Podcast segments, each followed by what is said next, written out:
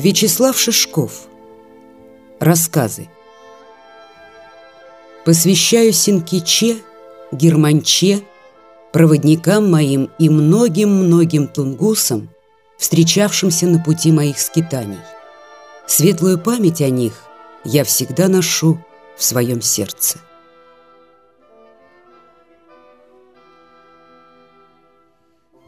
Холодный край.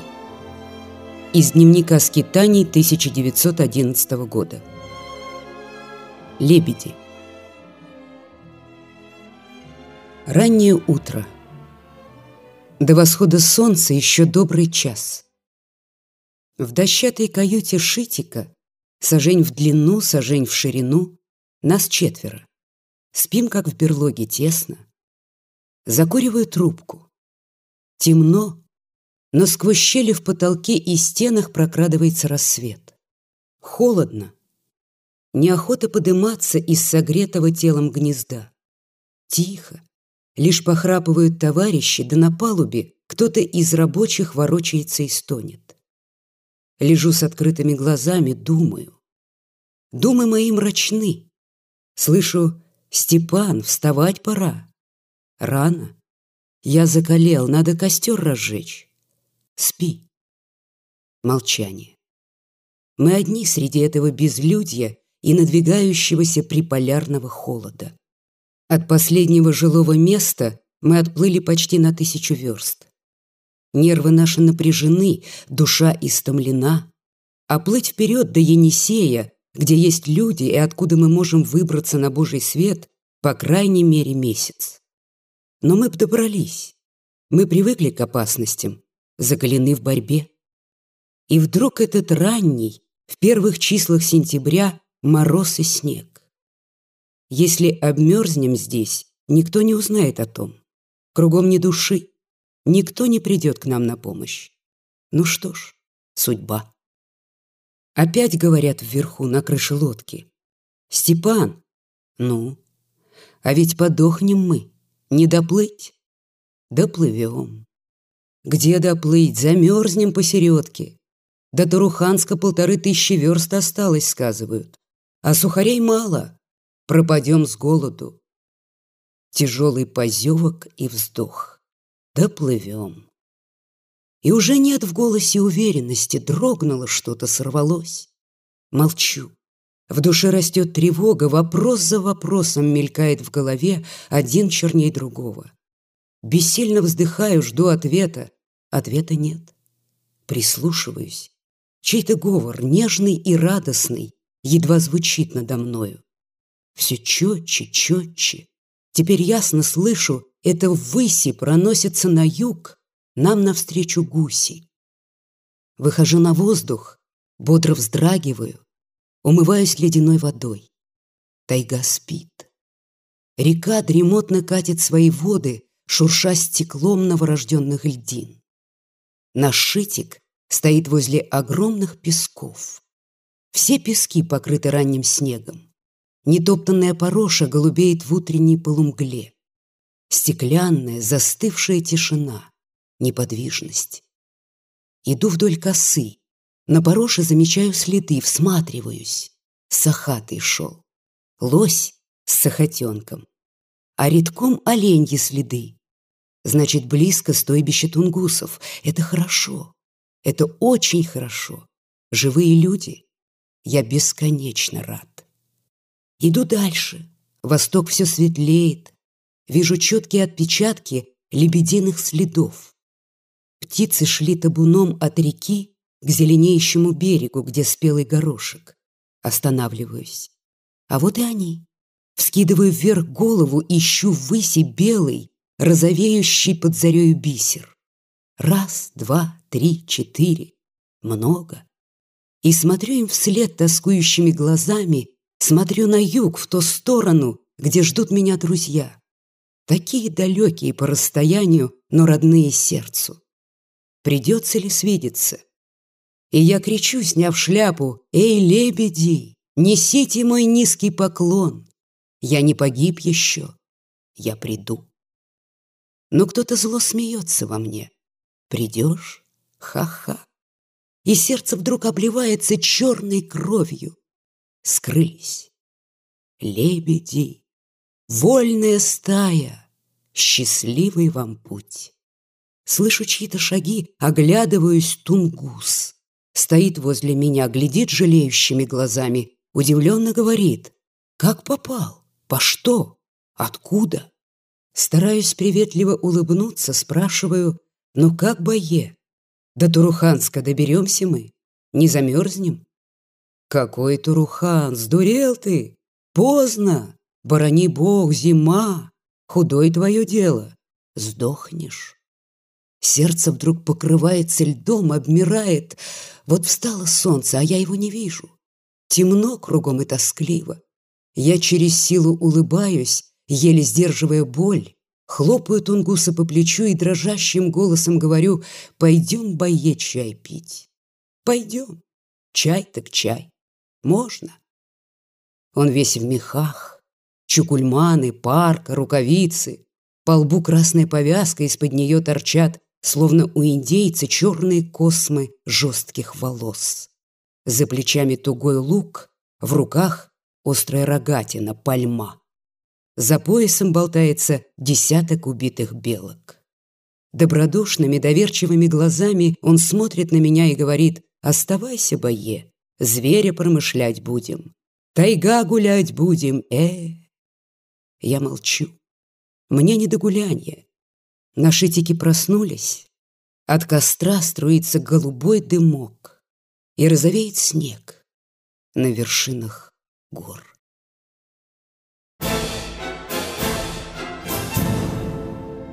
Белка. Вот третью неделю живем в глухой тайге в избушке Зверолова. Поджидаем тунгусов. Они поведут нас на юг к Ангаре. Путь будет труден, мы это знаем. По тайге без дорог, без теплого угла, через снега, буран, морозы. Мы также знаем, что еще долго будут нас ждать в родном краю. А когда пройдут все сроки, нас станут оплакивать горько. Но что же делать? Надо мириться. Иного выхода нет. После встречи с Тунгусом, когда наш скудный флот, два шитика и три лодки обледенели, мы решили, пробивая шестами тонкий лед, плыть дальше, наугад, в надежде повстречать жилье. Мы плыли день и ночь, на быстрых местах шитики неслись, сломя голову, то и дело ударяясь о невидимые в ночной тьме камни. Мы прекрасно знаем, что от иного внезапного удара шитик может перевернуться. Если спасемся сами, погибнет остаток сухарей. Так и так смерть. Однако раздумывать некогда, плывем. И вот подул ураганный встречный ветер. Наши лодки почти остановились. Мы бросили весла, шли на шестах. Но шесты один за другим ломались. За целый день мы едва проходили версту. А нам нужно лететь стрелой, чтобы не погибнуть. Ветер дул целую неделю. Мы коченели от холода, лица опухли, руки разбиты в кровь. Мы теряем последнее мужество, и одно на душе, скорей бы конец. Вдруг совершенно неожиданно, как молния в ясный день, избушка Зверолова. В ней люди. И так мы третью неделю живем в этой родной, дороже каменных палат избушки. «В лесу сегодня тепло», — сказал товарищ. Выглядываю в окно, белеет земля, белеет крыша балагана, и на фоне сизого неба желтыми призраками вытянулись вверх задумчивые в своей дреме лиственницы. Редко-редко падают неторопливые снежинки. Беру палку и спешу вглубь тайги, подальше от жилья, туда, где слышен рокот грозного порога. Как тихо, как хорошо в тайге. Солнца нет, снеговыми облаками укрыто небо, и сквозь колючие узоры леса виднеется долина Нижней Тунгуски. А за рекой угрюмо дремлет хребет Уникан, траурно-черный, с белыми пятнами снега. Тише, человек, тише. Взгляни, какую землю попирает твоя нога. Только взгляни, человек. Слышу тайным слухом, Шепчут мне хвои, весь воздух. Не бойся смерти, человек. Смерть — сон. Уснешь, чтобы проснуться, как и эта тайга весной. Не будешь верить, умрешь, человек, и не проснешься. Верь. Вот вижу сквозь белую пушистую скатерть, только что вытканную мудрейшим ткачом, из узорчатых блесток снега проглядывает куст голубики. Ее спелые ягоды голубые с беловатым пушком, так удивительно красиво проступают из белизны пороши, срываю и пробую. Поддеваю в пригоршни снег и нюхаю долго-долго. Какой удивительный аромат! Пахнет облаками, небом, вечностью. Иду по мшистой шубе тайги, оглядываюсь назад. По моим следам расцветают в снегу розы. То безглазая пята топчет под снежную бруснику. Из брусники алая брызжет кровь. Блеснуло на минуту солнце, позолотило стволы дерев, зарумянило свежий ковер на полянках, поиграла зайчиками на хвое и скрылась. Белка. Становлюсь под дерево и, притаившись, жадно слежу за ней. Она распушила хвост, долго всматривается в мое лицо, испытующий харкочет и как пружина упруго прыгает вверх по высокой прямой сосне. Приостанавливается, вновь взглядывает на меня. Я замер, не шелохнусь, и это успокаивает ее. Ах, плутовка, она будто не замечает моего присутствия. Я для нее пень, ничто. Нет, притворяется. Я прекрасно понимаю, что за мной неотрывно следят ее глаза. Шевельнись только и прощай, игра. Скачет вдоль большого раскидистого отростка, садится на самый его конец, игриво поджимает передние лапки к белой груди. Бисерные глаза ее еще раз вскользь задевают меня. Она грозит в мою сторону лапкой и, взметнув хвостом, несется сначала по суку, потом вниз головой по стволу к земле. Упруго скачет сразу четырьмя лапами почти до самых корней. Не к моим ли ногам сейчас прыгнет шельма? Не сядет ли она на мое плечо, чтоб шепнуть колдовское зверючье слово? Нет. Вдруг круто повернулась в воздухе, и голова ее вновь вверху, а хвост стелится по стволу сосны. Скок, скок, скок. Опять бросает лукавый взор и, приняв беспечную дразнящую позу «лови», она без боязни спускается вниз на широкий столетний пень. Вот привстала на дыбочках, вновь с любопытством разглядывает меня, пришельца, презрительно грозит лапкой, ждет. Ужока я ее, ужока, где у меня ружье? Улыбаясь, шепчу я, плененный игрой, как ребенок не слышит и словно не видит, но знает, что нет ружья. Хоркает, искоса смотрит на меня, трет лапками плутовскую мордочку, смеется. «Ага, ты так!» Не утерпел, схватил палку, замахнулся. Она, стремглав на самую вершину и, раскинув кивером хвост, швыряет в меня шишкой. Я ухаю, Стучу по стволу палкой, как баран прыгаю возле корневища. Ух ты, ух, вот я тебя! Она с вершины на вершину скачет где-то там под облаками и, смеясь, задорно кричит. Что взял? Ха-ха! Лови!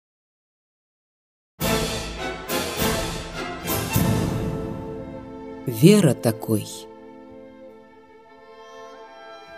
От устья Илимпеи мы идем через непроходимую тайгу, снегами. Снег тихий, обильный, пушистый, настойчиво падал, падал без конца. Недавно был покров, а в иных местах сугробы в два аршина. Верховые наши олени выбиваются из сил. Впереди всех идет вожак, Тунгус Синкича. Он по грудь вязнет в снегу, в его руках пальма. Он смаху ссекает тонкие деревья, чтобы проложить путь каравану. Мороз, а он весь мокрый, от непокрытой головы струится пар. Синкича тунгус отменный, да, впрочем, и все они таковы. Завяжи ему глаза, кружи целый день тайгою, проспится, встанет утром и без ошибки пойдет куда надо. Ему не нужно солнце, он носит тайное чутье путей в самом себе. За Синкичо идет гуськом, нос в хвост, связка оленей, альгоун.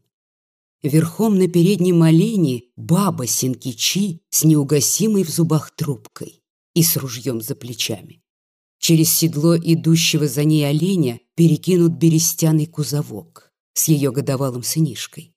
Он орет и час, и два диким надрывистым криком. Я подъезжаю к ней, говорю, уйми, остановись, покорми его. Пускай гаркает, отвечает она равнодушно, пускай греется. Когда я начинаю приводить резоны, стыдить ее, она в ответ бросает «У нас вера такой». Эта фраза у тунгусов всегда на языке. Задайте Синкиче ряд вопросов, почему тунгусы сроду не моются, почему боятся мертвецов, почему мужчины носят косы, ответ один – вера такой. За альгоуном еще и еще альгоун, в каждом по восемь вьючных оленей. Когда передняя связка выбьется из сил, ее ведут назад, в хвост каравана. А мы, человек пять тунгусов, верхами. Однажды в солнечный день я остановил оленя и залюбовался нашим караваном. Я стоял на берегу небольшой речушки. Караван, растянувшись чуть не на версту, ходко спускался в долину. Снег был голубой, мириады блесток играли огоньками, и желто-белые пушистые олени шли четкой ступью. Они гордо несли свои густодревые рога. Вот сгрудились на извороте целый лес рогов. «Модо! Модо! Ко-ко-ко!» погоняют тунгусы оленей. В сумерках кончаем путь.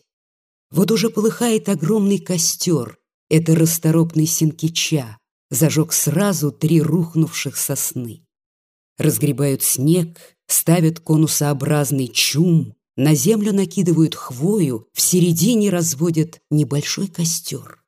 Говорливый, пересыпанный хохотом обед из сахатины с сухарями и крепкий сон. Утром выхожу с географической картой из здания генерального штаба. Тот путь, по которому мы идем, на карте – пустое место. Человеческая нога здесь не бывала никогда. Я шаг за шагом, поскольку позволяют обстоятельства, произвожу на всем пути съемку, ориентируясь буссолью и часами. Синкича, где мы вчера ночевали, покажи мне направление. Он смотрит на меня удивленно и также удивленно, с хитринкой, задает вопрос. «Разве не знаешь?» В десятый раз начинаю объяснять ему, что мы здесь впервые, а тайга так однообразна, что отведи любого из нас за сто сожжен, и мы заблудимся, да и все небо в тучах, солнца нет. Он косится на меня сверху вниз с непередаваемым чувством превосходства и снисходительно говорит «Ладно». Я его научил вешать линию. Он берет две пальмы рогатины, втыкает в снег сожжен на десять одну от другой, отходит в сторону, прищуривает глаз, приседает, разводит руками что-то шепчет, соображая. Вот перенес переднюю рогатину на аршин вправо. Присмотрелся, перенес на вершок влево. Еще. Вот так.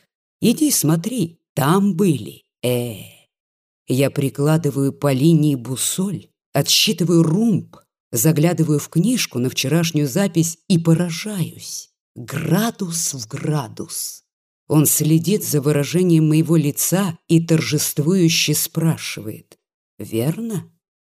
Молодец, я тебе подарю ружье. Теперь укажи, в какую сторону мы пойдем и где будем ночевать. Только чтоб верно было. Синкича сияет. Ружье для него целое богатство. Он быстро переставляет рогатину, как колдун опять что-то шепчет, разводит руками, еще раз переставляет и говорит во, смотри. Беру румб, записываю. Я вполне уверен, что завтра утром на следующем стойбище он точно укажет мне за 25 верст это самое место, где сейчас стоим. Я знаю, что обратный рум будет верен, как и в предшествующие дни. Чем это объяснить? Ведь это же чудо! Я б всякого назвал лжецом, если б не проверил самолично эту удивительную способность Тунгуса чувствовать пространство. Я показал ему карту, глаза Синкичи загорелись, долго, пристально смотрел, расспрашивал, это что? Нижняя Тунгуска. Это Катанга. Он разбросил карту на снегу, припал на локти, а это Лемпо? Спросил он, проводя ногтем по черте. «Да», — подтвердил я, вновь поражаясь быстроте его соображения. «Человек впервые видит карту. Возьмите любого нашего мужика, он процарапает насквозь голову, а не поймет эту китайскую грамоту». «А это Бирьякан?» — задает вопрос Синкеча. «Да». «А это Туру?» «Нет, вот Туру. Это Пульваненга», — возражаю я. Тогда Синкича швыряет прочь карту, быстро выпрямляется и с сарказмом говорит, какой дурак писал расписка. Врал. Туру вот где. Пульваненга вот. Эту карту писали в Питере. Ученые, раздражаюсь я. Дурак писал, настаивает Синкича. Он берет сучок и чертит на снегу весь наш предстоящий путь вплоть до Анавары. Чертеж его схематичен в прямых линиях, но почти все впоследствии подтвердилось. Да как ты это, Синкича, знаешь? Вера такой.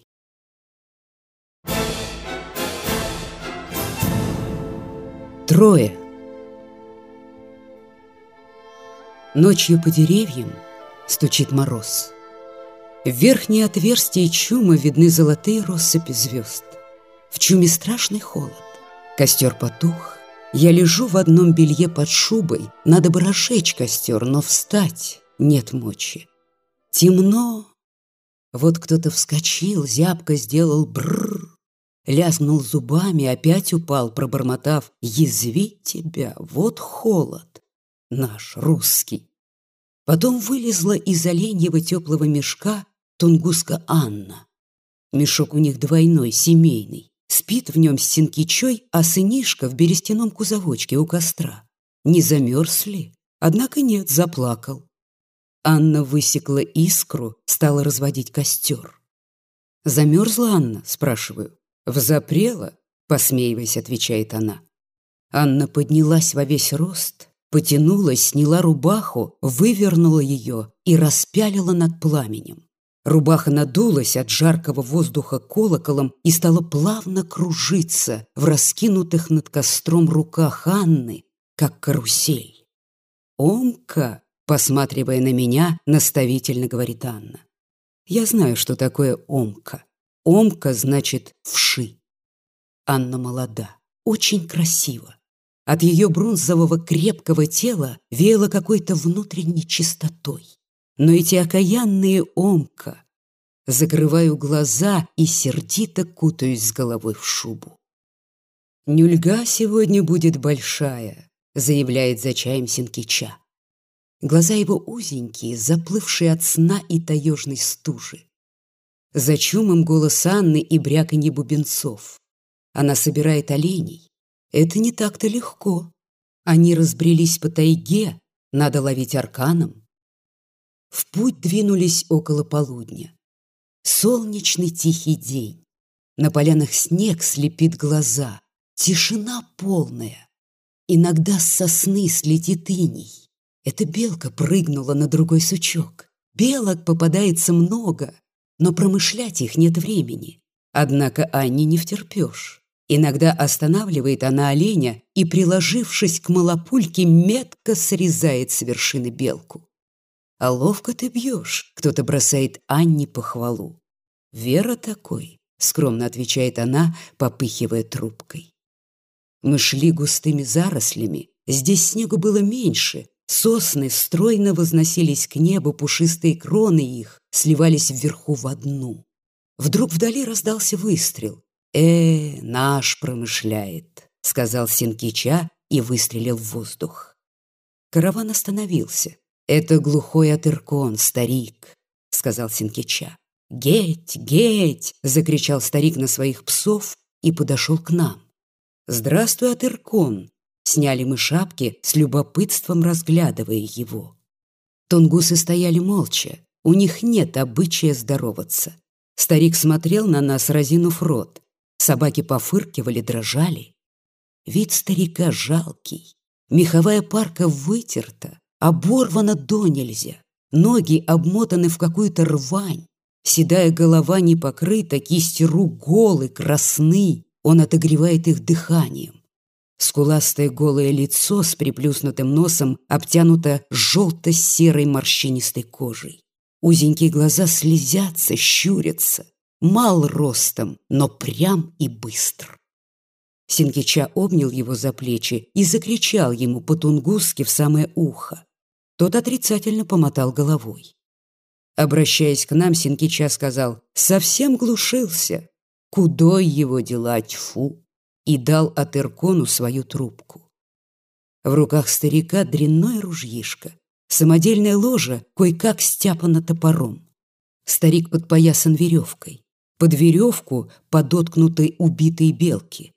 А к концу веревки привязана собака. Она сидела у ног хозяина, крутила по снегу хвостом и, высунув язык, весело посматривала на нас. Старик еще выкурил трубку и заговорил довольно правильно по-русски. Голос его был слаб и тонок, как у скопца. «Вот я старый, четыре раза по двадцать. Никого у меня нет, совсем глухой. Оленей нет, ничего нет. Смерть уехала куда-то, прощай. Как жить? Вот живем, я да две собаки. Кормимся. Смерть приедет, сдохну. Куда они без меня? Мало-мало пропадут совсем. Чисто беда совсем. Неужели у него нет никого родных? Спросил я Синкичу. Да, Синкича знает старика давно. Он действительно одинок. Но тунгусы не оставили бы его, кормили бы. Да и сам Синкича, сколько раз звал его к себе, не идет, хочет жить своим трудом. Синкича помнит, как одно стойбище тунгусов взяло его к себе насильно. Держала чуть не в заперти, ухаживала за ним. Очень хороший старик, мудрый. Нет, ушел. Атыркун почуял, о чем мы говорим, и, усаживаясь прямо в снег, сказал, нога шагал, глаз смотрел, работай. По что мешать людям? Людям и так совсем худо есть. Каждому свой камень есть. Не надо, грех. Он вздохнул, протер глаза снегом и, сделав руку козырьком, взглянул в лицо Синкичи. «Синкича, я буду околеть весной в вершине Берьякана». «Откуда знаешь?» — крикнул Синкича. «Будешь там кочевать, возьми ружье». «Откуда знаешь?» — опять прокричал Синкича и замаячил руками. «Каменный спас», — сказал. «Кежма есть село, там каменная церковь спас, пояснил мне Синкича. А старик продолжал. Вот лег спать, вот слышу. Спас приехал в изголовень мне. Сказал, ты старый, ты совсем дрянь. Время твое посидело. Ухо заросло землей. Этой весной станет тебя душить шайтан, сдохнешь голодом. Наплевать, не бойся. По лицу от Иркона текли слезы, подбородок дрожал, он поднял голову к небу и перекрестился. Я с печалью и жалостью смотрел на него. Он нищ, убог, но какой-то внутренний свет исходит от него, и чувствовалась несокрушимая сила в его душе. Так хотелось помочь ему. Но как помочь? Несчастный погибающий старик. Шибко хороший каменный спас. Сквозь слезы шептал он. Брони Бог, какой добрый каменный спас. Обиды нет от него.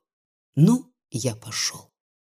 Он быстро поднялся и, как бы спохватившись, громко спросил Синкичу, «Куда боеню льгиришь?» Синкича всячески изощрялся, чтобы объяснить глухому. Схватил меня за рукав, махал руками к югу, указывал на оленей, подгибал по очереди пальцы, чертил пальмой по снегу. Но вдруг вдали залаял черный пес от Иркона. Пестренькая сучка, привязанная к опояске старика, взвелась стрелой и бросилась на лай. Веревка взмыла, свалив от Иркона с ног. «Куто! Геть! Геть! Куто!» — крикнул он, быстро вскочив и убегая, затянувшей его, что есть силы, собакой. Тунгусы смеялись. Вскоре раздался вдали слабый хлопок ружья. Я долго смотрел в ту сторону, куда скрылся лесной старик. Мне было грустно. Я думал о его недолгих днях, о последней его земной минуте, холод, мрак, тяжкое одиночество. Когда сердце его устанет, и по жилам едва-едва будет струиться холодеющая кровь, он покорно ляжет у потухшего костра и станет безмолвно ждать. Когда я все это представил себе, до четкой ясности и вдумался в слова старика «умирать шибко сладко». Какое-то чувство зависти вдруг охватило меня всего. Не странно ли, что мы, люди иного уклада жизни, так боимся своей последней роковой черты? А он, этот немощный, первобытный старец, ждет смерти с радостной надеждой. Благо ему. Мы двинулись дальше. Синкича шагал со мной рядом, говорил, Белку без собаки доспеть трудно, ясный глаз надо. А тыркон глаз тьфу. Вот собака туда-сюда нюхтит, далеко уедет, мало-мало, совсем не видно. А тыркон на вовсе закружится, все на восход лезет на восход. А другой собак кэк дернет его прямо назад. Старик вверх ногами бряк, однако притащит к белке. Бей, значит. Э, так трое и жрут беду. Э,